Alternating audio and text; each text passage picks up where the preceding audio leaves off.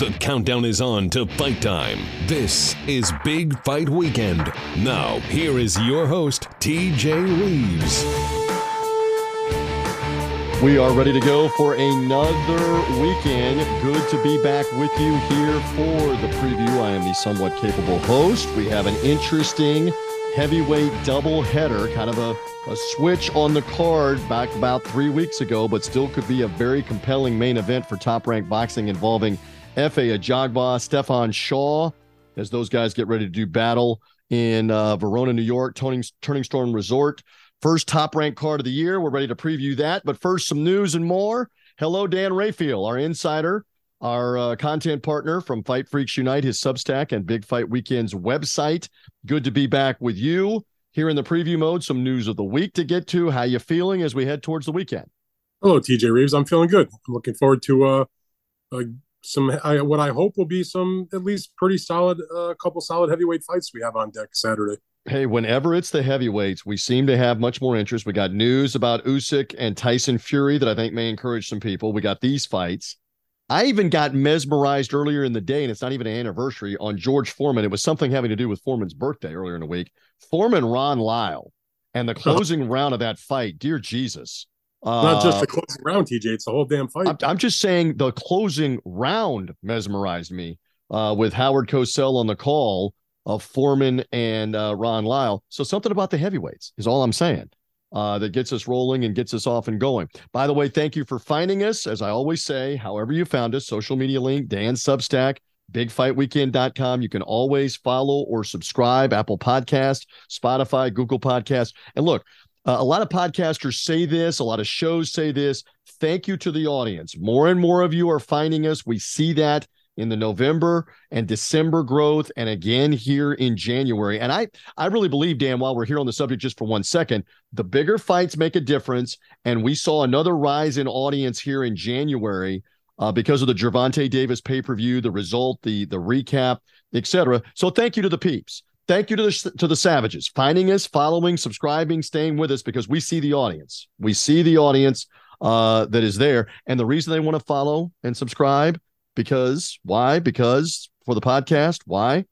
Well, I mean, if they do subscribe, and I hope they do, and I hope they'll leave a, a glowing review of us on Apple uh, Podcast, but they'll get a bell, a banner, a ding, a buzz, a vibration. Right? I think I you covered it, it all. You're gonna you're gonna get that automatically. And here's the good thing: as we go along here, January turns to February. Whenever we score interviews, special content, different things, you won't have to be alerted to that with a social media link or a web post. You're to get what Dan just described, automatically telling you there's something new on the podcast feed for Big Fight Weekend. Whether it's the preview, we're typically here on Friday morning, overnight Thursday into Friday morning. So you get set for the weekend. And then we're typically here again off the weekend, late night Sunday, Monday at some point, Monday morning ish. You're getting the, the weekend recap, the Fight Freaks Unite recap uh, show. And uh, again, the, the, the audience continues to grow. They're satisfied with what we're doing. We're going to keep delivering preview mode, recap mode, and there's a lot to talk about. All right, news first. Uh, some interesting news on a couple of fronts. First of all, the IBF, as uh, world boxing organizations are prone to do, says, okay, wait a minute. Now, uh, now we're not going to order, we're not going to mandate that Alexander Usyk fight uh, Filip Hrgovic, their number one contender, and instead we will step aside and allow potentially the undisputed fight with WBC champion Tyson Fury to happen for Usyk. All right, Dan Rafael, some uh, some positive news there that we're headed towards maybe an undisputed fight because the IBF says we're not going to stand in the way. Well, it wasn't quite. Go ahead. That. It was. Set it straight then. I'll set it straight. I mean, they did say that that now Usyk does not have to next make the mandatory against Hrgovic. They rescinded that order.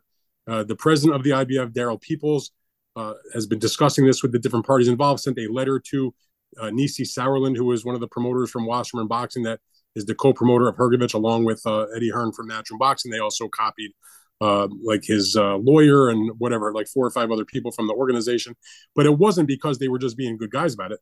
What happened was the IBF had ordered the elimination fight, if you recall, that t- took place a few months ago between Hrgovic and uh, Zhang Zhilei. And Hrgovic won the fight, which made him the IBF's number one and mandatory contender. And they ordered the fight, but they made a mistake And this was an honest mistake, I believe. This is nothing that they were trying to do or get over anybody. When that was ordered, soon after, WBA president Gilberto Mendoza, who has, you know, all the presidents of the organizations, they are, uh, you know, have friendly relationships and they they converse with each one another. Uh, the WBA informed the IBF that they had made a mistake and that the WBA mandatory was up next. And the reason for that is because years ago, the organizations adopted what is called in the business um, they adopted what is called the rotation uh, the rotation system to determine the order if there's a unified champion of who's next up in the mandatory uh, order. So usually the organizations require you know a year between mandatories. Obviously, if you've got a champion with multiple titles, it, it often is going to be longer than that because they have other obligations to fulfill. So they arranged it so they would go in order the WBA is next up in the rotation for the heavyweight division, not the IBF. Uh, that was pointed out to Daryl Peoples and his team at the IBF, and they realized, yes, we made an error where we apologize, and so therefore uh, they informed uh, the Hrgovic and the and and everybody involved that in fact you are no longer having to do that mandatory. You're not up next. WBA is so that hurdle is cleared. The WBC, which is Tyson Fury's title, he just made a mandatory against Dillian Whyte earlier or you know in the in the spring of last year, they're not going to stand in the way, no issue. The IBF is acknowledging by their letter that they are not next and they're not standing in the way. The WBO mandatory has been fulfilled a couple of fights ago when Anthony Joshua had the first fight against Usyk. They're not going to stand in the way. And the WBA, which is up next, Daniel Dubois is the mandatory challenger as the regular title holder, but A, he's injured, and B, he is promoted by Frank Warren, who also promotes Frank uh, Tyson Fury, and yep. they're not. He's not gonna. They're not going to stand in the way. They're willing to stand aside and let the other fight take place. So there is now no issue as far as if and when Fury and Usyk is signed, sealed, and delivered, which everybody expects it will be in the not too distant future. That it will allow for all four title belts to be at stake. It'll be the first time, obviously, in the four belt era uh, that the winner of that fight will emerge as the undisputed champion. So that is a good thing. And then the IBF also explained in their ruling what the timing will be for their mandatory. It was, you know, not to get into the weeds, but it was a certain amount of time after the WBA mandatory takes place, which is, you know, the bottom line is Filip Hrgovic is looking at at least a year until his mandatory fight.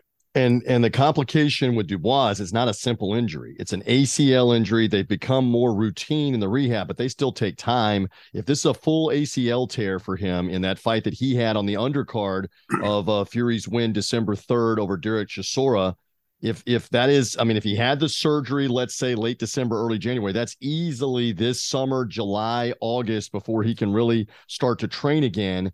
So you're not talking about till the fall anyway for him. But if the injury is that bad, so, I mean, the the WA is not going to wait around for Dubois. They'll bypass him and they'll go to somebody else. That's the way so the work. I mean, guys have been stripped because they're injured. They're not going to worry. I mean, they're not going to do it haphazardly.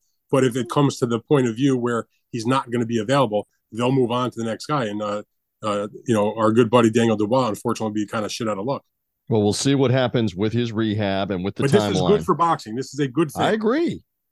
I I said on my wish list to you like uh, two shows ago, we were talking about wishes in 2023. I said point blank to the man, to the man, Dan Rafael. Can I get this before July 1st?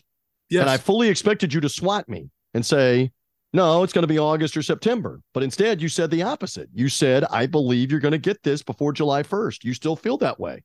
I can tell by your expression. Not a matter of feeling that way. I mean, unless something crazy happens, which, hey, it's boxing, crazy mm-hmm. shit happens all the time But this fight, not forget about July. This fight is going to happen probably before May. Depending on one variable, Fury's elbow, did he have elbow surgery? And you've qualified that, and we've talked about that. We don't know. I don't know. That could delay it beyond. I actually need to make a couple calls and see if he's had it cleaned up. But even if he has had the surgery, it's not the type of injury that's going to prevent him from fighting for for months and months and months. It's going to be obviously a few weeks of rehab and and rest and that sort of thing. But eventually he'll be okay to go and he'll be able to get back in the ring. It's uh, you know just to clean up some debris, I believe, in the elbow, which should not um, preclude him from participating in a fight. You know, in the latter part of the spring. So uh, fingers crossed that they get their deal done. But uh, I have spoken to both sides, uh, you know, in the not too recent past, and you know they keep saying the same thing, which is we are making this fight, and now there is no, uh, uh, there's nothing holding it back. There's no promotional entanglements. There's no television broadcaster entanglements. There's no issues with sanctioning bodies. That is now that final hurdle with the IBF has been handled. So it's just down to normal business. I don't think there's an argument about what the split of the money is. It's a matter of now let's figure out what's the best date for everybody's partners and everybody's uh, you know what's the best date for a proposed venue. We have to match the venue with the broadcaster, but it's going to be a pay per view, so they don't even have to really worry so much about matching a date with a with a with a broadcaster because pay per view they can go whenever. And uh, look, this fight will happen again. Everybody just needs to stay patient. But I, uh, you know me, I'm the ever uh, the ever pessimist on these types of big fights. This one, if it doesn't happen, I, I really can't understand why it wouldn't happen. There's literally no problems with either side. They both want it. The promoters want it. The TV wants it. There, you know, there, there's no issue. So, uh, you know, I think they'll get it done. It's just you got to go through the process. That's all. I'm with you. You're not just a pessimist, you're a realist. You understand this. You've been covering yes. it for 20 years. I've been in and around it for 40 years, and, and I'm with you until they've almost until they've gotten in the ring. Forget about if it's signed or there's a press conference, almost until they get in the ring. But there's a lot of motivation on both sides to have that happen. All right, more news. We are getting to the top rank show in a little bit here with fight previews, but we're covering some other news. Uh, Leigh Wood will defend the WBA featherweight title. Mauricio Lara uh, will be the opponent. You've got a date, you've got a location that you've come up with as well. Uh, this will be a matchroom boxing show. Give us more here. Whet the appetite for February, please. Go. Sure. So that fight will take place on February 18th uh, on Zone at the Motor Point Arena, which is in uh, Leigh Wood's hometown of Nottingham, England.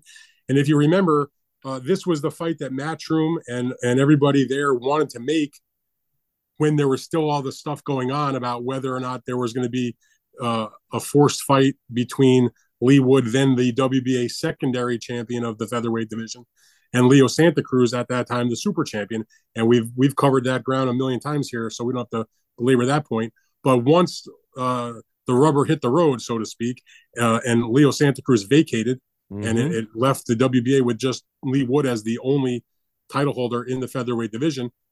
That allowed him to be free and clear and Matchroom to go make the fight that they wanted to make, which is a good fight. Leigh Wood against against Mauricio Lara. He's a it should be an action fight. Leigh has not had a fight since the uh, tremendous battle he had last year with uh, Michael Conlan that resulted in uh, the knockout of the year for sure when he when he ejected Michael from the ring in the final round with about you know uh, what a minute or so, a minute and a half left in the fight. Uh, many outlets uh, awarded that particular fight as the fight of the year.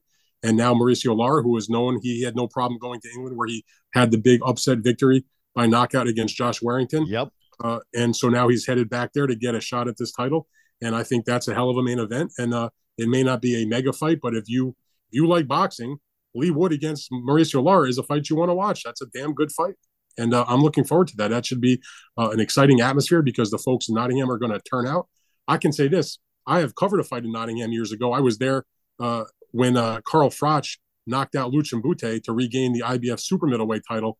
And they didn't do it in the not in the uh, Motor Point Arena. They did it in a it was like an like a like an eight thousand seat um, what was also an ice skating rink, but it was mm. a nice arena but small but it was one of the most incredible atmospheres I have ever been in in my entire career. I've covered a gazillions of fights, and uh, I'll never forget that. And if, if this this arena where they're going to have this fight, where he also fought Michael Conlan, you know, is twice the size. Uh, it's going to be an incredible atmosphere that night, and uh, it's going to be a lot of fun, and it's a good match. All right, good on that one. Uh, we get some other news rolling as well, going down the list here. Robert Diaz, no longer with Golden Boy Boxing uh, the matchmaker, one of the senior vice presidents. Uh, when I saw that, when I saw you uh, post that on social media and write a little blurb about it, that surprised me. So the question to you: Did you, did that come as a surprise to you as well Absolutely, that they have parted yes. company? That surprised not only myself. Uh, I think it surprised a lot of people in this boxing business. Uh, Robert Diaz is a very well respected guy. I've known Robert since, I mean, my whole career basically. I think I first met him you know, in the early days when I was writing at USA Today, when I first met Robert, he was not the Matt Golden Boy didn't exist when I first started. So my introduction to Robert, he was like the right hand man, advisor, uh, you know, set up the camp, do everything for Marco Antonio Barrera when Barrera was, you know, one of the top champions in pound for pound fighters in boxing. He was like his main guy. And, uh, and then uh, a few years after that, he then uh, went to work for Golden Boy as a matchmaker and he's been an integral part of the company for since I think 2007 when he started. So it's been a long, a long time for Robert. He is responsible for uh, the, matchmaking. They have another matchmaker also, but he was doing the primary matchmaking. He also, as I said, you mentioned he was one of the vice presidents of the company. He was responsible for dealing a lot with the sanctioning bodies. He dealt a lot with helping recruit fighters that Golden Boy signed and and and and maintaining the relationships with the fighters and dealing with their managers and just a very well liked and respected guy in the business. And uh, uh, you know, from what I have come to find out, there was clearly some issues uh, that arose for reasons that don't really seem that legit to me between Robert and Oscar De La Hoya, who is of course the uh, owner of the mm-hmm. company and can, uh, you know, you work it there at his pleasure, I guess. Uh, what people probably don't realize is that Robert Diaz's wife, she is the personal assistant for Canelo Alvarez. And when Golden Boy and and Canelo had their very uh, public and acrimonious falling out, uh, you know, the sort of the joke is Golden Boy got custody of Robert, and Canelo got custody of his wife. And, uh, and she is listen, Canelo, and I mean, I'm to not to joke around about it, but you know, she's very well thought of. Canelo relies on her for a lot of things. relates to you know what he needs right. to be handled. Um, there's a there's a person in a similar position at Golden Boy that serves as Oscar's personal assistant to handle all kinds of different things, who I have dealt with for many years. And uh, in any event, uh, Robert would go to the fights, and Oscar maybe uh, just different things arise from those situations. And okay, without getting me. into dirty, help, he doesn't like that. All right, help me with something. Let's go back to 2019 and the beginning of the end of the Canelo uh, private out of the ring war with Oscar De La Hoya. Wasn't Robert Diaz in charge of whatever the next fight was going to be? And then suddenly the IBF stripped Canelo of his version of the middleweight title. Do I have that correct? And that was the beginning of the problems because Canelo was furious that he got stripped of that IBF belt because he was trying to be undisputed at 160. I remember writing that for the Big Fight Weekend website. Wasn't Robert Diaz involved? And my only thing with that is that's three plus years yeah, ago I, I on the friction. A couple things. You may be right about how you just mentioned that, but my understanding is that incident, that issue, is not relevant to the reason that his contract with Golden Boy was not renewed. I texted with Robert uh, a couple of times after the fact. Uh, after I had written, what I wrote what I had wrote, clear, you know, he confirmed that he is no longer there, and uh, and uh, I wished him well, and I hope he stays in boxing. He's uh, whoever ever winds up uh, hiring him or working with him will have somebody that will do a good job for them. Again, he's a very knowledgeable person in boxing. He, he uh, he's a good matchmaker, and if you watch the Golden Boy shows, you know, at the moment they're not blessed with the biggest stable of stars. But I'll say this: if you watch their shows, he does the job, which is a he gets his guys the wins that they need to develop, but the fights are entertaining for the fans that turn out, and there are the occasional upsets. Obviously, I mean that's just the way the world goes around. So again, I wish Robert nothing but the best, and uh, I hope he lands on his feet. And I think in this business, uh, people know who he is and respect his abilities. He's got a lot of connections, and uh, you know, I think uh, unfortunately, Golden Boy is worse off for his absence. Fair enough. As we move along with some news of the week. Uh, Anthony Joshua is going to be training in the United States. I've seen reports that it's Derrick James potentially as the trainer.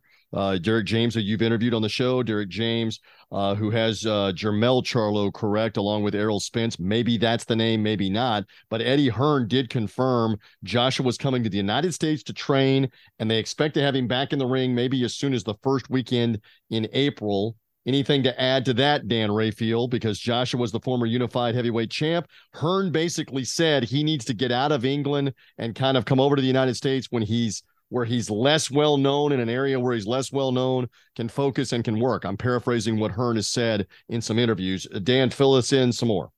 I mean, I listened to Eddie did an interview with the DAZN Boxing Show a couple of days ago, and uh, he pinned down the date of April 1 uh, in the UK for his return. Not no opponent set yet. There's been rumors of Demsey McKean, uh, the the heavyweight from Australia that is with Matchroom, who uh, is uh, I guess on the short list of potential opponents.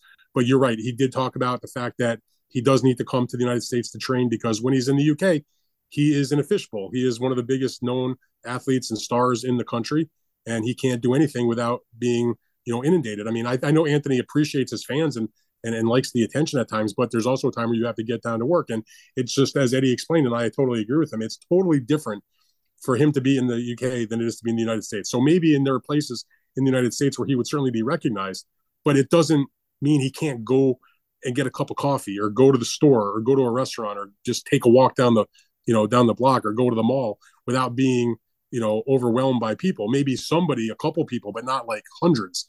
So that's number so this one. Number may be two, a dumb question. Can I interject? Can he not Yeah. find secluded places in England besides populated places that he's been? Uh, there's secluded places in England where if he wanted to go off and be away from everybody to train, I'm talking about for six or eight weeks to get ready for a fight, he could do that.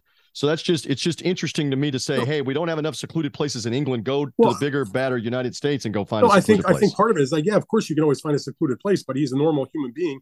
He Mhm. doesn't want to be secluded for for all that time. He's even when you're boxing training for a fight, not everybody is best served by going and locking themselves away in Big Bear, California for eight weeks. He likes to go get a coffee. He likes to maybe, you know, go with he's got a child, go with the kid to school or go with him to the mall or drop him off at the movies or whatever it is, or go see his friends. And, you know, in in the in the time where he's not in the gym working on his uh on his boxing. So uh, you know, he, you know, if he has any type of uh element of being an extrovert. He doesn't want to necessarily not be able to walk around or, you know, go get a sandwich or, you know, go to some public place, go to a movie, whatever the case may be. So yeah, I think it's good for him. You get take your mind off of all the pressures at home. Come here to the United States where you can get great sparring.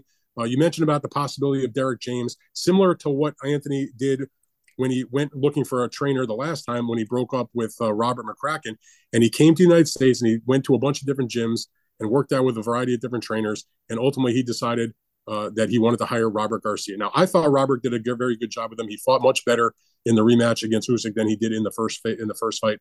Uh, Anthony obviously uh, felt like for whatever reason he wanted to make another change. Certainly his prerogative. And Derrick James is one of the guys on the short list. Now I heard that rumor and I've read that rumor and seen that rumor and heard uh, some of the comments from people. I texted Derrick James and said, "Hey, what's going on? Are you? Is there anything with you and Joshua?" And he he admits that he is like a possibility, but and I'm paraphrasing because I don't have the text in front of me. Mhm. He says, uh, "I've heard nothing yet. We'll see what happens." So clearly, he thinks it's a possibility that he will be the trainer for Joshua, and uh, I know he likes Anthony's abilities and and uh, and and and maybe what he could do with him. And uh, Derrick James would be a good selection for anybody. Uh, he's obviously proven himself to be, you know, a great trainer in boxing today. He's the trainer of the year in 2022, and and uh, he's got big things in front of him. I think. All right. I don't want to spend 10 more minutes on this because we got a couple other things to move on to, and then we're going to get to the fight previews of Ajagba and Shaw in the main event. But can't there be an argument made right now that Anthony Joshua, in some ways, is lost and is searching for whatever it is? A- And, the reason, let me lay it out for you. He was with Rob McCracken from his time as an amateur gold medalist. McCracken was his trainer all the way through the professional ranks when he won all the titles. So he decides, I don't want to be with McCracken anymore after I lost, at least for now, to uh, Usyk the first time. He goes and auditions these trainers like you're talking about, settles on Robert Garcia, loses again. Now, now we're going to the United States to train, and we got to find somebody else. I mean, some of that isn't there a compelling argument? Is he's lost mentally? I'm talking about right now, not physically, not knowing where he is, but mentally searching, and that's trouble. These are troubling signs that he can't settle on what to do. What do you say to that? I agree. He's at a crossroads in his life of as a professional fighter because you can absorb a loss. Certainly, you can absorb two losses. The problem is with his expectations for championship fights and major events and the money that goes with that. You kind of can't lose two in a row. It really, I mean, I'm sorry, three in a row would it be if he doesn't win the next fight? But Mm-hmm. you know, I don't personally look at it like that. You lost to Usyk, who's going to be a Hall of Famer someday. You fought him much, much, much more competitively and better in the second fight. You just couldn't get over the hump. And they're not going to give him a tough fight in this next fight. I mean, trust me, if he fights Demsey McKean, no offense, but I've watched Demsey McKean fight. Right. That's not much of a fight. I and mean, McKean's been a sparring partner with him as well. There's familiarity. This But I don't, I don't, listen, if they do the McKean fight, I don't begrudge Joshua that. I have no problem. Anthony Joshua, you look down his resume, even though he's not been as active as you like him to be, he's fought one tough fight after another for years. Like if your easiest fight, quote unquote, over the last like five years is Kubrat Pulev, that's still pretty damn solid.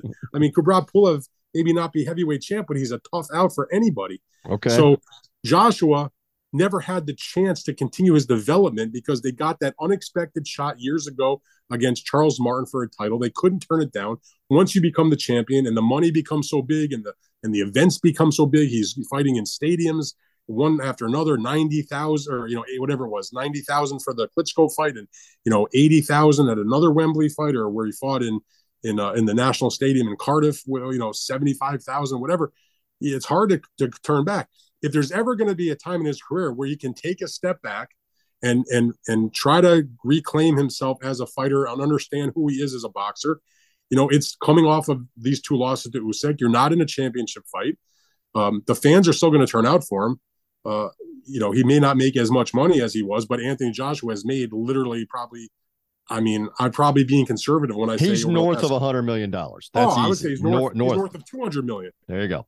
Listen, he made he made probably a hundred million alone. Uh, you know, in in uh, just in the, in the last couple of fights that he had in the championship fight. So, you know, no one's concerned for Anthony Joshua's financial welfare. This is now about your career, about extending your career, and he needs to win. And he needs to find himself. But listen, more than a coach that can give him the X's and O's, it makes me think of my dear departed friend Emanuel Steward. As great of a trainer as Emanuel was, with X's and O's and, and understanding the all the nuances of strategies of boxing. And I could sit and listen to Emanuel for talk about that for hours, which I, I did sometimes during the days when he was still around.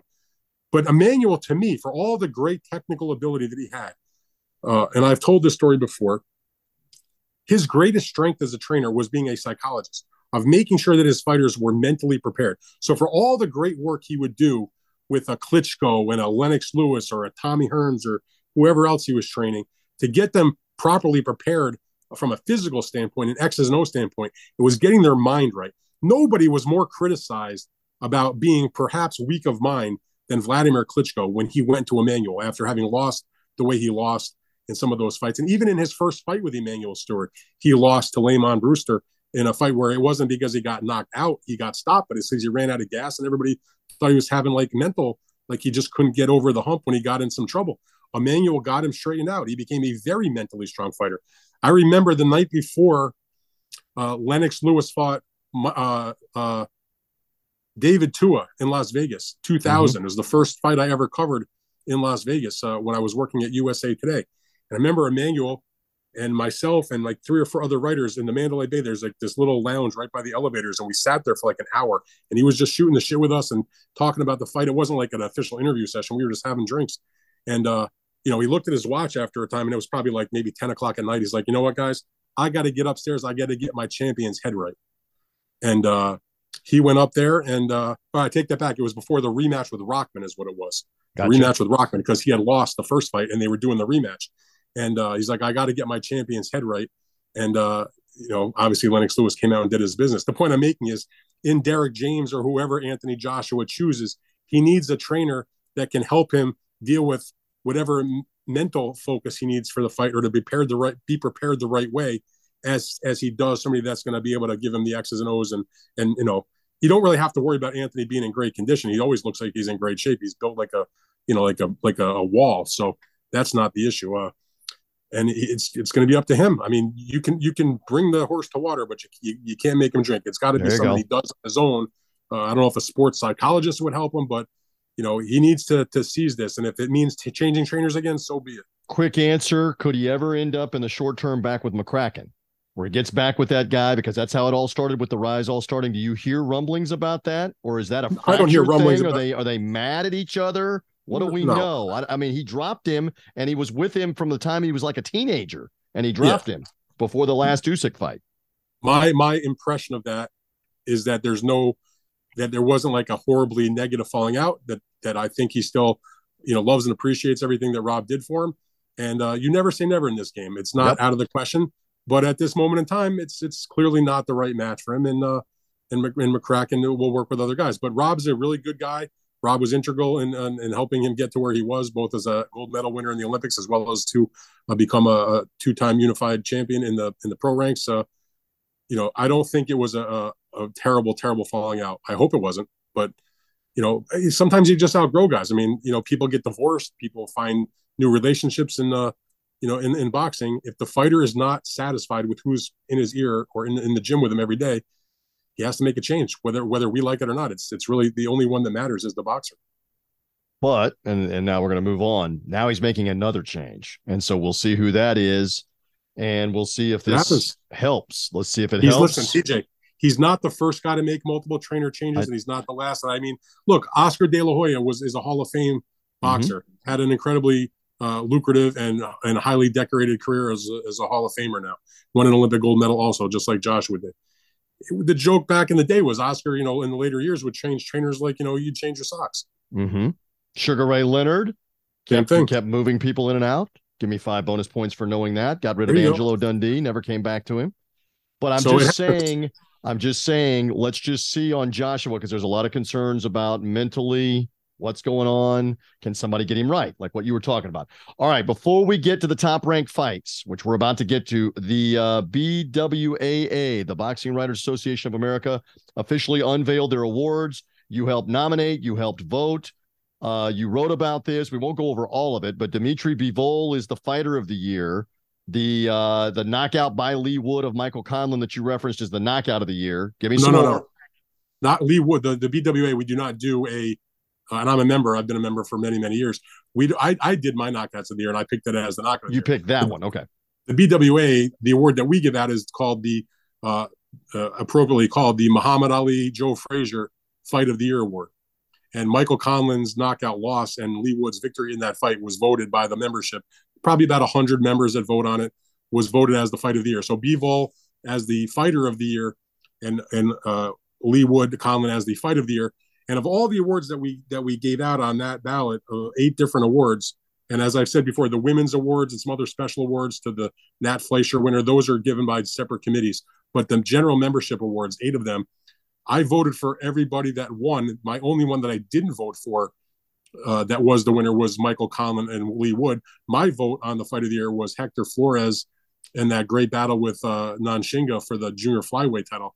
I just feel like a lot of people may not have watched that fight, but that's my. You opinion. turned me on to that fight. That, Did you that DAZN fight. It? Yes, yes. it was a tremendous, tremendous, fight, and I like the fact that you stood but up I, for that one. All I right. can't argue with Wood Conlan. It was a great fight, also. So congratulations to them. And then again, as I mentioned, Derrick James, he won, uh, deservedly so, uh, the Eddie Futch Trainer of the Year award. Obviously, his year was made by the fact that he had uh, Charlo become the undisputed champion as the 154 uh, pounder, and Errol Spence unified further to get three titles unified at the welterweight division.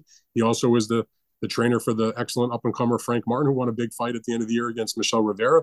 So he was a worthy winner. The manager of the year, the Cus-D'Amato Manager of the Year award went to Peter Kahn, who uh, is known for uh, he was fired by George Kambosos uh, because he had a George didn't want to pay Peter what he should have paid him. So, uh, but Peter had negotiated that contract that paid uh, Kambosos the biggest money he ever made after the Teofimo Lopez victory. He also helped engineer that purse bid uh, that led to a big payday for the Lopez fight. That was the previous year, obviously. But in 2022, he got him the huge payday and two home fights in Australia. And the terms of the second fight were part of the first fight contract. So he made crazy money for two losses that were at home. He also has got his young junior well, uh, junior middleweight prospect Xander Zayas making six figures and sponsorship money outside the ring. So good for him on that. And he has some other fighters he works with. He got Emmanuel Tagoe, you know, an obscure unknown fighter from Africa, a career payday to, to be a opponent earlier in 2022 against Ryan Garcia. Uh, you know, so Peter did what he did, what he's supposed to do. I mean, people make the mistake, and I've said this before. Manager of the year is not about what you are in fighter and, and trainer of the year. Those awards are based on what have you done in the ring? What are your guys done? Did they win or did they lose? The manager of the year, Peter deserves it, even though his top guy lost two fights. You know why? Because he made him the money. It's about putting your guy in the best position from the business point of view, from the the uh, the point of view of what can you generate, what can you make, what can you put in your pocket, and he did that for George Kambosos, and he's been doing it uh, for Zayas and and for Tagoe. And by the way, I should also mention he is the manager for uh, uh, Franchon uh, Crews, who be uh, DAZN, who became the undisputed women's super middleweight champion, making her biggest payday. So Peter's taking care of business. He had a hell of a year. All right, good stuff on the awards. By the way, you mentioned Errol Spence. Can we just for a couple of moments, can you help me here? Are we are we waiting on an Errol Spence fight with Keith Thurman that's not even going to be a welterweight world title fight now? Tell yes. me that's tell you said yes way too quick. I was about to say tell me that that's not the case. And you just said yes. Could. You're telling me yes that we're going to wait until April or May and it's not even going to be a unified title defense. It's going to be at a catch weight. What are we doing here, Dan? I'm asking on behalf of the boxing world incredulously. I love that word right now in 2023. What are we boxing doing here? What are we doing here? Let me let me be very clear. So listen closely. Yes. And all the listeners out there. I I love boxing. I have made my living in boxing for more than 20 years, 23 years uh, later this month. Um, I'm not going to do anything else. I'm I'm a lifer. You know, I'm done. I, am this is where I'm at. Uh, I'm going to live and die as a boxing guy, and the immortal words of my good friend uh, Conor McGregor. But boxing is a pathetic fucking joke sometimes, and the fact that these guys would fight this fight as a non-title fight is a fucking pathetic joke. I don't get and the it. reason is because they went through a lot of of, of, of smoke and mirrors and bullshit and games to get Keith Thurman the mandatory from the WBC. At the convention that took place in November, the WBC mandated that Keith Thurman is Errol Spence's mandatory challenger mm-hmm. in the mm-hmm. welterweight division. The WBA went along with it, so much to the point that they refused to acknowledge or order and force him to fight the regular champion, which is Eimantas Stanionis. They allowed that to go by the way, not by the wayside, but put it off, even though it goes against their specific mm-hmm. direct policy of ordering the regular champions and the super champions to fight. So they're playing games, and now they're playing more games because they're going to let them fight in a non a non title fight. There is no title at junior middleweight anyway. There's no secondary titles, and Charlo's the Why can these champion. guys not make 147 in three or four months? I'm not asking you to answer for them. I'm asking rhetorically. Why can they not make 147? I mean, I don't I don't get that. It it first of all, about five years ago or four years ago, Spence versus Thurman would have been a very intriguing, interesting fight as a title fight. You know, mm-hmm. whether it was when Errol was first had won his title or back when Keith Thurman was the unified champion and and was uh, was going strong and was fighting everybody, but wouldn't fight Errol Spence. Wouldn't even mention his name. I remember being at a press conference in Brooklyn where they were both there because I don't know if they had fought on the same card or maybe Errol was just in attendance. In any event, you know they were bickering back and forth, and you know Errol was like, you know, basically, uh, I'm paraphrasing, you know, Keith, go fuck yourself. I'll never give you a shot when I'm champion. Uh, well, times change. Uh, the Crawford fight wasn't able to be made and he's looking for a solid name opponent. Keith Thurman is a, is a name opponent, but Keith Thurman hasn't won a big fight in years.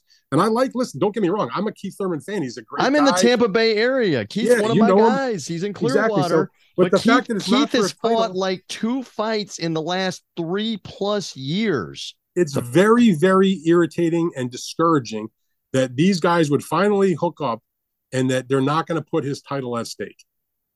So, I, you know, and what it says to me is listen, most of the time when guys move up, and I understand Errol's been, I won't say struggling to make 47, but it's not like easy like it was like years ago. I mean, you get to the point where you don't want to suffer to make that last couple pounds. I'm not quarreling with that.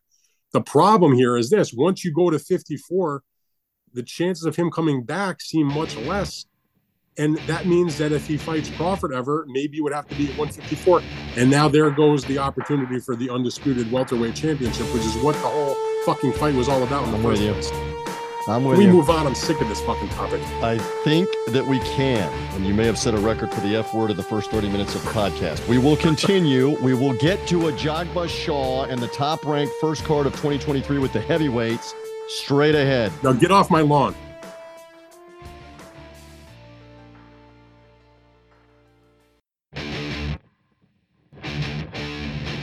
We're back on Big Fight Weekend. Now, here's your host, TJ Reeves.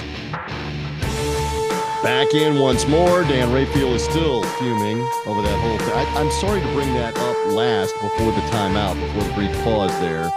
Uh, but I, I can't get over why do we got to have a catch weight with Spence and Thurman? Let's have it as a unified. I don't. I don't even. It's not. You can't even call it a catch weight whatever it is. They're both welterweights. It's not a catch weight. I'm with They're you. They're welterweights. Well, we're going to fight a junior middleweight.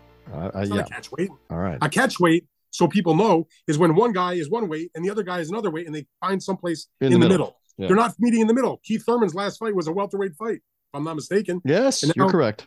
And now uh, Errol Spence is the champion. You know, one of the champions in the welterweight division. So it's not a catch weight.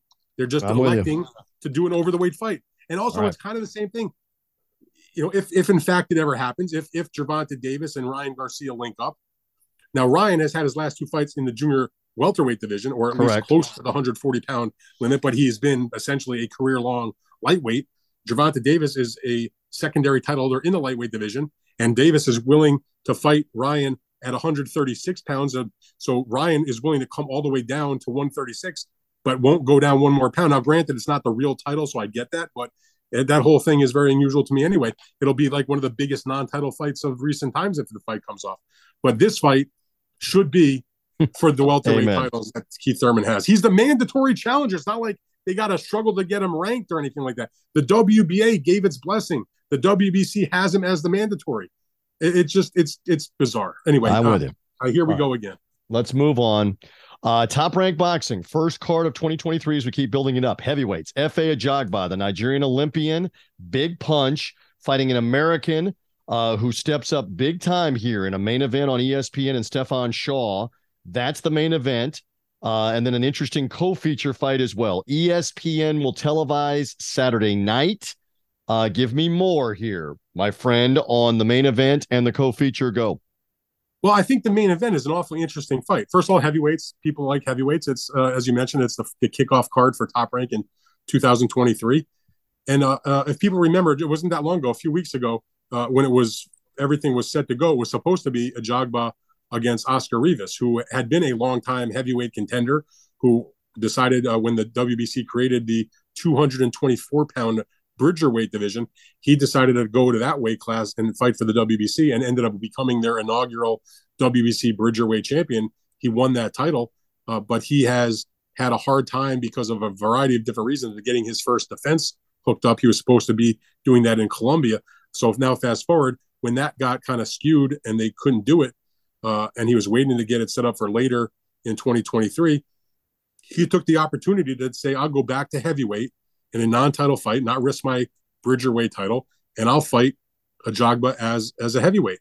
And then he suffered a detached retina, which uh, caused him to be put into recess for the Bridger weight title, and he's now on the shelf with a potentially career-ending uh, injury. Hopefully, not the case. But in any event, uh, they needed a new opponent for Ajagba, so they reached down into the co-feature, and Stephan Shaw as you mentioned, who was 18 and 0, was due to fight uh, the Italian Olympian Guido Vianello, who was a top ranked fighter, was 10 and 0 with a draw. That was supposed to be the co feature. They moved Shaw up from that co feature and now have him fighting against Ajagba to replace Rivas. I happen to think that it's a more interesting fight than it would have been if it was Ajagba versus Rivas. There's more at stake, it feels like, because with Rivas, not to say he was going to necessarily lose, but he was there was nothing for him to lose. If he loses the fight, it's it's not good for him, but he's still the Bridgerweight champion. He's an older fighter. It didn't really have a lot of meaning. Now you have Ajagba and Shaw who are, you know, still on the heavyweight landscape on the younger end of things. Shaw, I think, is just 30 years old. The job was 28. Shaw is undefeated. The one loss that Ajagba has is certainly a fair forgivable loss. He was outboxed by the very talented Frank Sanchez, uh, you know, on the undercard of Tyson Fury against Deontay Wilder, number three. So it feels like there's they're more evenly matched in terms of where they are in their career. So it's a good, interesting matchup. Uh, and the question is, is it going to be, uh, is it going to be Ajagba who's known for his big punching power? He's the bigger fighter, taller fighter, uh, or is it going to be Shaw, who even though he's got a lot of knockouts, is looked at as a little bit more of the of the boxer? I think in this particular fight, he's been a little bit more active than Ajagba has. You know, uh, Shaw had three fights in 2022. He's coming off of a eight round decision against Rydell Booker, the uh, uh, traveling journeyman, and back in November. Ajagba has had uh, he had the, the Sanchez loss, but he's been quite inactive, uh, partially because he had um, he had an elbows two he had surgery on both of his elbows at the same time. Earlier in uh in 2021, he had uh, uh, another surgery on his on his left arm, so he's trying to get back in the groove, and it's it's a tough fight for both guys. It should be interesting. I'm actually I, I don't think it's like fight of the year type material, but it's a the winner of that fight is going to get an opportunity. He's going places. The and if the US loser puts line. up a good enough battle, good enough battle, the loser's not out of business either. Got you on that. The Bet US line has this thing almost even. We'll talk more about it on Friday. A plug for our Bet US uh, video show that's on their platforms on their YouTube channel, uh, with Stephan Shaw being the slight favorite. How about that? Minus 155, a Ajagba plus 125. So basically an even 50 50 fight with an over under of eight and a half rounds. So the odds makers looking to try to get some action on both fighters have it a basically even fight. A Ajagba again has eight first round knockouts to his credit. So let's see what kind of big punch he has. He's a he's a very good punch. Yeah, let's see what he has now, here. The, uh, in the other fight on the card I mentioned, which is the Vianello now against the new opponent that's replacing Shaw, is a, a fighter named Jonathan Rice. Now, Vianello, as I mentioned, he's an undefeated fighter. He's got the one draw. He was an Italian Olympian. Uh, he fought in Italy in his last fight a few months ago, so he's not like coming off some super long, uh, ridiculous layoff like some guys are. He fought that fight over in Italy. That was back in October, so not a long layoff for him. But Johnny Rice, who's 15, 6, and 1, you look at that record, like, oh, that's not a very good record. He's got 10 knockouts, been knocked out two times. Johnny Rice is no easy task, in my opinion. This is actually, in my mind, when I look at Guido Vianello's record, in my mind, he's definitely the best opponent that Guido has ever faced as a professional. So the thing that that uh, that Johnny Rice has going for him is in his most recent two fights that took place in 2022. So he's coming off about a one year layoff. And then he had another fight before that in July of 2021. Both of them were against Michael Coffie, who at the time when they met the first time was an undefeated 12 0 fighter that PBC had a lot of hopes for who had gotten a late start. He was in his 30s, but he was he had been in the in the military. But yep. he looked good, and uh, he was a big favorite. And he got he got knocked out in the fifth round uh, in a big upset by Johnny Rice. And then they came back and they did the rematch. That was the the fight that was last January. And even though he didn't get stopped, he lost a decision, uh, a pretty clear decision. So so Coffie, you know, he had his undefeated record room, but Mike, but uh, Johnny Rice got two big wins in a row. And Johnny Rice also has faced other fighters. He went the 10 round distance with Ajagba in 2020. Mm-hmm. We've mentioned on this show Demsey McKean from Australia. He went into the 10th round and got stopped by him back in 2020. Also, he's also fought Stephen Shaw back in a six rounder earlier in his career. You know, he went the distance in a six rounder against Tony Yoka, who had won uh, the, the gold medal in the Olympics uh, two Olympics ago in 2016. So he's an experienced guy in the pros. He's got the two wins over over uh, Coffie. I think he's going to give Guido a tough fight. I mean, I can't tell you who's going to win, but it's it's from the competition standpoint, both the main event and the co-feature to me seem like they're worth watching, especially if you're a heavyweight uh, fan. And the odds again from BetUS reflect what you just said. Basically, a 50 50 fight. Rice, even the slight favorite as the replacement opponent, minus 135.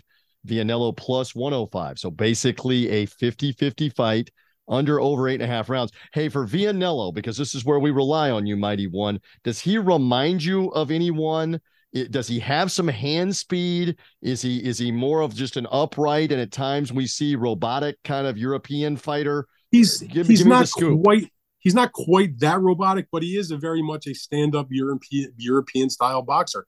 He's got good size. He's six foot six, maybe six foot mm. six and a half. He weighs in the two forties, so he's solid. You know, he's in pretty good shape.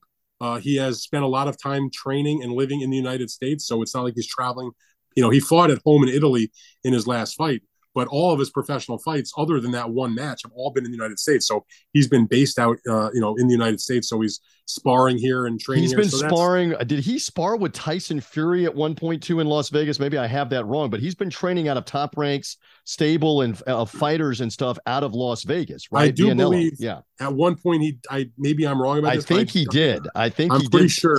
If we're he wrong, did. blame me. Don't blame Rafael. No, if I think wrong, he but did I think he point. did not for recent, not for the recent fights he had, Right. not against, not the Chisora fight or the the Dillian Whyte fight, but I do believe that for at least one of the Deontay fights that Vianello was uh, in the camp, he's he's changed some trainers. You know, he's been around looking for some stability, uh, and this is an opportunity. It's his first time being in a co-feature uh, on national television. You know, he's got a chance against uh, again not a great fighter in Rice, but a guy that again, my estimation. Uh, that in terms of you look at his record, this is a step up for him. So we'll see if uh, he can pass what is should be at least a moderate test. And by the way, I still remember that upset of Coffie because everything was set up. That was like a military appreciation night thing they were doing with Coffie undefeated. He was featured. Johnny Rice was an afterthought, and Johnny Rice dominated him and stopped him. I don't know if that's going to happen Saturday, but now we at least have some intrigue that it could happen because Rice has got a decent punch. It could happen. So we'll watch on that. And again, we'll make some more predictions on the Bet US show. Before we're out of here on this preview, couple of birthdays, an anniversary of a big time fight, some big time heavyweights. Speaking of heavyweights, birthday anniversaries, including uh, George Foreman still living and the late Smoking Joe Frazier would have been what, 79 years old? Smoking Joe would have been? Go ahead. Yeah, I mean, uh, on Tuesday, Big George, 74 years old. On Thursday, it would have been the 79th birthday for the great Joe Frazier. Obviously, they fought two times, but were among the leading uh, heavyweights of their era in the 1970s. And I'm telling you, January is a busy month for top birthdays because we're gonna have Muhammad Ali's birthday coming up, mm-hmm. Oscar De La Hoya's birthday coming up, uh, Bernard uh, Bernard Hopkins' birthday coming up. It's a it's a busy month for birthdays. But uh, you know, when I think about Big George, I'm so glad he's still here. Uh, you know, Ali has passed, uh, um, Joe Frazier has passed, and uh, George Foreman was the third of that that group of guys. That if you want to count Kenny Norton, who also fought uh, uh, in a lot of those big fights, Kenny died, you know, a few years ago. You know, George is the last one of, the, of those big names and uh, he's a treasure. George is one of the great heavyweights of all time. He's a he's a great guy. Uh, I don't know him as well as I know some other people I've gotten to know over the years, but I do know George a bit. Um, and he's as he keeps it as real as there is. I mean, he he changed from you know in his first uh, incarnation as a surly, nasty, yep. stoic, uh, look at you like he could you know throw daggers through you. Uh, and when he came back, he was the the the fat jolly guy selling hamburgers and asking you know what what you know, I heard a great story one time when he was getting ready for the Michael Moorer fight, or maybe it was the Holyfield. One of the one of the fights. Maybe it was either Michael Moorer or the Evander fight when he fought him. You know, he was never known as a guy that loved the press, but he learned that if you want to sell yourself and, mm-hmm. and and the media guys weren't so bad, they were just looking for a good story. Like he would come to the media center. I think it might have been the Michael Moorer fight. What what do you guys need? What can I give you? Like he would just come up to the writers and be like, and he would sit there and just chat and. And I'm sure and, for a lot of the old school ones, they went, "Excuse me, who are you?" Did yeah, you exactly. get replaced so, by an alien? You want our help now, or you want to help I us? I have to say though, the, the thing, one of the things that is so remarkable about Big George, and it, it will probably never be challenged, and certainly maybe not in as dramatic uh, uh of a way. This man won the heavyweight championship against Joe Frazier in one of the most famous. Mm-hmm. It became one of the most famous fights in boxing, not only because he became heavyweight champ, but because of the famous call by Howard Cosell. Down goes yes. Frazier. You know, he knocked him down six times stopped him in the second round, became heavyweight champion in 1973 in Kingston, Jamaica. There you go. And 20... I've always heard, and you love this line. He bounced Joe Frazier like a basketball in that ring in Kingston, Jamaica, over and over and over again. Keep going. They called it the Sunshine Showdown. Anyway, he held the title for a few, a couple of years. He lost the title, obviously, uh, in the big upset to Ali by knockout in the Rumble in the Jungle. And then when he made his comeback, he got another chance to fight for the title against Holyfield. He lost in a WBO title, and that was a great fight, by the way, even though he lost. He lost in a world, uh, at the time, it wasn't really considered a legitimate title fight. It was a WBO back in the early 90s when it was really considered a no no class belt. Um, but still, he fought and he lost that fight to Tommy Morrison. And then George was older. He was 45 years old, still kind of trying to make a go of things.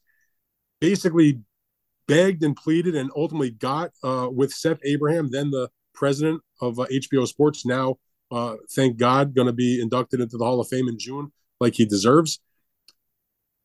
Got him to sign off on giving, allowing HBO to televise a chance for him to fight Michael Moorer, who had beaten Evander Holyfield for the title. It was going to be Michael's first title defense, and uh, Seth Abraham greenlit that fight. Uh, and he, he he did the unthinkable. He knocked. He was getting his ass kicked and with one right hand down the middle and the famous call, the all time great call by Jim Lampley. It happened. It happened. It he happened. It yeah. happened. He knocked him out at the MGM Grand. Uh, George turned to the corner and knelt in prayer. And uh, it was one of the most remarkable things in the history of boxing. And what I got a nugget so, for you. I got on, a nugget. oh, go ahead. Finish it. What makes it so amazing is that that knockout victory that Big George scored that night, A, he was wearing the same trunks that he had worn against Muhammad Ali in the loss in the Rumble in the Jungle. That's right. And more Great significantly, nugget. the most amazing thing is it was 20 years to the day, almost to the day, 20 years almost to the day of that fight that he regained the title. And as Big George said after that, that he had put the demons behind him of what had taken place in Africa 20 years earlier. What sport does somebody come back and win a big time thing like that 20 years later. You know, pick your favorite golfer, pick your favorite tennis player, pick your pick your favorite basketball player. Has, has there ever been 20 years between them winning the championships of their respective sport? The only thing that I'm going with right now is my Buccaneers and Tom Brady still winning Super Bowls 20 years later. but the difference is Tom ago. has been doing it consistently. right, he didn't retire. Years. He didn't retire. George right, was off. He was done for 10 years. But back to my nugget. Joe Cortez was on this podcast, the legendary referee. He was the man in the ring that night, counting yes, 10 over Michael Moorer. And he told the story. I said, listen, uh, you know, you have to be objective, you have to be impartial. But when that knockdown happened, did part of you for just a second go, wait a minute, he just knocked him down? And he said, not at that second. He goes, but when I was counting over him, he goes, I kind of looked over in the corner at George and I looked at Moorer not getting up. I'm paraphrasing here. Uh, and Joe Cortez said to us, I knew uh, th- this, this is stunning. It is, it is amazing. And I counted eight, nine, ten, and I pointed over at George Foreman and said, I am part of history. When, when that's what Joe said to us on the podcast. I'm part of history. I just counted out Michael Moorer and George Foreman's the oldest heavyweight champion of all time. So it's one of the most remarkable yeah. things in boxing for a man to take the legitimate title from the linear champion by knockout, by devastating knockout twice, 20 years apart. He didn't win a vacant title. He didn't fight some cherry pick guy for a belt. Joe Frazier was the champion and had the uh, you know two of the titles. Michael was obviously had beaten Holyfield, had become the you know the the unified champion as well. There was no uh, doubt in anybody's mind who was the real champion going into those fights, and there sure as heck was no uh, dispute about who was the champion coming out because he didn't do it by going to the scorecards. He did it in devastating knockout fashion. And uh, happy love birthday it. to Big George, one of the love great, it. one of the great ambassadors for boxing of all time. And love the Foreman Grill for many years on making. Everybody food. has a Foreman Grill. Uh, yes, and I had two of them. Don't have one anymore, but had them for two years, and George made millions. Uh, and you had one more fight anniversary that you are regarding, by the way, as maybe the one of the top two that you've ever seen in person. No, no, no, no. Give it to me. The fight anniversary, which is on uh, Thursday, mm-hmm. was not a fight that I that it was one of the great fights of all time, but it involved one of my favorite fighters of all time, ah. which is Acelino Popo Freitas, one of the legends of Brazilian boxing. Say that uh, again. Acelino Popo Freitas. Thank you. He was the uh, WBO champion uh, in the junior lightweight division. He went on later in his career, became the WBO champion in the lightweight division. But uh, this is the 21st anniversary of his very his most significant victory of his career, where he won a uh, he scored a knockdown and won a decision against uh, Joel Casamayor. They were both undefeated at the time. I, am trying to let's set the stage for a minute because you kind of fucked up the intro there. The fact of the matter is, in the early 2000s, the junior lightweight division was as hot as a firecracker. It was a great division, it had very, very big names and stars who were all undefeated at the top of the weight class. You had Floyd Mayweather, who then was still everybody knew as Floyd Mayweather Jr. Heard of Pretty him. boy Floyd Mayweather Jr. And you had Diego Chico Corrales. Heard of him. Floyd Floyd was the WBC champion. Corrales was the IBF champion. They were both with HBO, and they had a big time fight in uh, 2001, January. It was the first fight I ever covered at the MGM, same location where Big George scored that big knockout against Michael Moorer. Diego had to end up giving up the IBF title for political reasons to, to facilitate that fight, but nonetheless, they were they were both undefeated, and it was a big time fight, and they fought, and Floyd obviously won. And over on the rival Showtime network, back when there was the two universes, and it was Showtime and HBO, you had Joel Casamayor, who was undefeated and the WBA champion and you had uh, Acelino Popo Freitas, who was undefeated and one of the biggest punchers in boxing, who was the WBO champion, and they finally had their fight together. And and Acelino Freitas scored a very big win. Uh, he is, as I've said numerous times, forever and ever, he is my all-time favorite fighter, not named Arturo Gatti. I love Acelino Freitas. Um, I named my cat after one of my cats after Acelino Freitas, who has since passed on. We called him Popo, and uh, it was just a, it was and it's a really good fight. I mean, and I it, I feel like our generation uh, the the younger fans today. Again, I'm not going back that long. It's only 20 years ago. It's not like it's 100 years ago. Uh, they don't know those fights and those fighters as well as they should. And I encourage them to take a look, look it up on the internet, go on on YouTube and check it out. And uh, it's a really good fight. I mean, when Popo Freitas finished off that fight, he was like, I believe he was 31 and 0 with 29 knockouts. And uh, he was one of the most significant fighters in the business. I mean, he had a big uh, contract with with uh, Showtime. He he made number of defenses after that. Had that phenomenal fight with uh, Jorge Barrios, where they uh, you know went back and forth for for ten you know the, the whole fight, and you had Barrios wiping his bloody face off on the referee's arm. But yeah, I mean, he was 31 and 0 with 20, 29 knockouts.